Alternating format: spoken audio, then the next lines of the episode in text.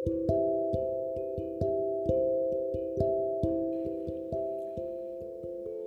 నేస్తాలు.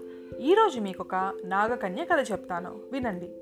పూర్వం సింహల దేశానికి రాజొకడు ఉండేవాడు ఆయన పరాక్రమానికి అర్జునుడు బుద్ధికి బృహస్పతి దానానికి కర్ణుడు ఐశ్వర్యానికి కుబేరుడు. ఇన్ని ఉన్నా ఆయనకి సంతానం లేదు. ఎందుచేతనంటే ఆయనకి వివాహం కాలేదు. ఎన్ని దేశాల రాజపుత్రికల్ని చూసినా ఆయనకి నచ్చలేదు. ఇట్లా ఉండగా ఒకనాడు సింహల దేశానికి పర్షియా దేశపు వర్తకులు ఓడలపై వచ్చారు.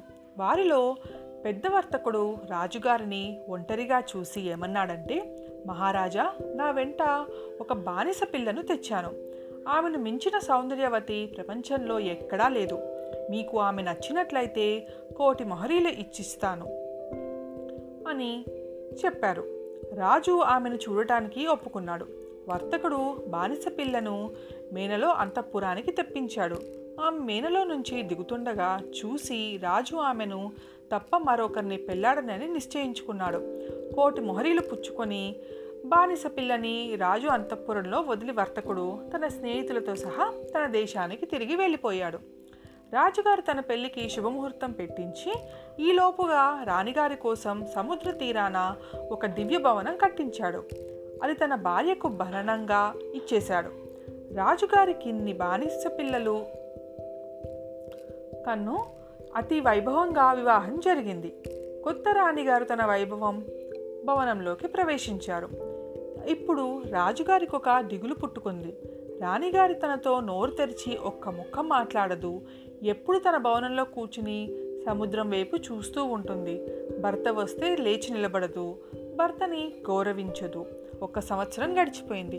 తన భార్య విచిత్రపు ప్రవర్తనకి కారణం ఏమిటో తెలుసుకోవాలని రాజుగారు చాలా ప్రయత్నించాడు కానీ లాభం లేకపోయింది. ఆమె నోరు విప్పదు. ఇంతలో రాణిగారు గర్భవతి అయ్యి ఒక మగ పిల్లవాన్ని కన్నది.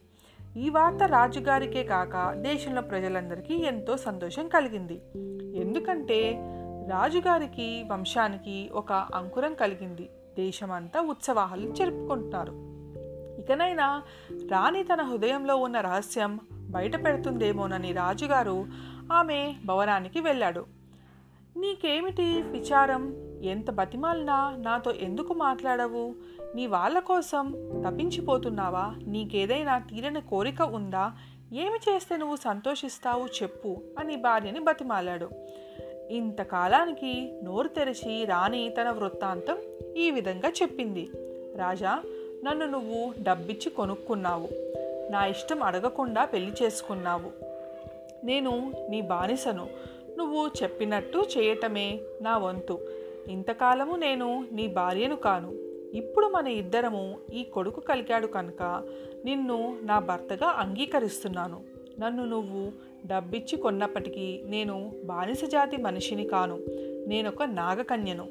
నా అన్న నాగలోకపు రాజు. అయితే శత్రువులు మా అన్న మీద దండెత్తి రావటం చేత నేను నా వారిని విడిచిపెట్టి ఎక్కడో తలదాల్చుకోవలసి వచ్చింది. నాగలోకం వదిలేసి భూలోకంలో ఏ రాజునైనా పెళ్ళాడమని నాకు మా వాళ్ళు సలహా ఇచ్చారు. కానీ నేను మానవ మాతృలను పెళ్ళాడటానికి ఎంత మాత్రమూ ఒప్పుకోలేదు. ఇట్లా ఉండగా ఒకనాడు నేను సముద్రంలో ఈదులాడుతూ ఉండగా కొందరు పర్షియా దేశపు వర్తకులు వలలో పడవలో పోతూ నన్ను చూసి వలవేసి పట్టుకున్నారు. వారే నన్ను తెచ్చి నీకు విక్రయించారు. నా పేరు నీలోత్పల. నీలోత్పల చెప్పిన కదవిని రాజు ఆశ్చర్యపోయి నువ్వు నాగకన్యవా?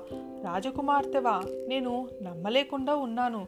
ఎందుకంటే నువ్వు నాగకన్యవైతే భూమి మీద ఎట్లా నివసించగలిగావు అని అడిగాడు. రాజా మేము మీలాంటి మానవులము కాము. నీటిలోనూ నేల మీద కూడా నివసించగల దేవతలము. నీకింకొక చిత్రం చూపుతాను చూడు అంటూ నీలోత్పల పరిచారకులను పిలిచి నిప్పు సాంబ్రాన్ని తెప్పించింది. నిప్పులో సాంబ్రాణి ధూపం వేసి ఏవో మంత్రాలు చదివింది. సాంబ్రాణి ధూపం నాలుగు మూలల దట్టంగా అల్లుకున్నది. ఆ పొగల నుంచి కొందరు మనుషులు ప్రత్యక్షమైనారు. ఆ వచ్చిన వారు నిలోత్పల అన్నాయన నాగరాజు. అతని పరివారము వారంతా సముద్రంలో నుంచే వచ్చారు. నీలోత్పల తన అన్నగారితో తన కథంతా చెప్పి తన కుమారుణ్ణి అతని చేతికిచ్చింది. నాగరాజు తన మేనల్లుణ్ణి చేతిలో తీసుకొని అకస్మాత్తుగా సముద్రంలోకి దూకి అంతర్ధానమైపోయినాడు. నీలోత్పల అన్నగారు తన కుమారుణ్ణి తీసుకొని పారిపోయాడని రాజుకి భయం కలిగింది. కానీ కొద్దిసేపట్లోనే అతను పిల్లవాడితో తిరిగి వచ్చి మా మాదిరిగా మా మేనలుడు కూడా నీటిలో నివసించగలడో లేదో చూడటానికి తీసుకుపోయానని.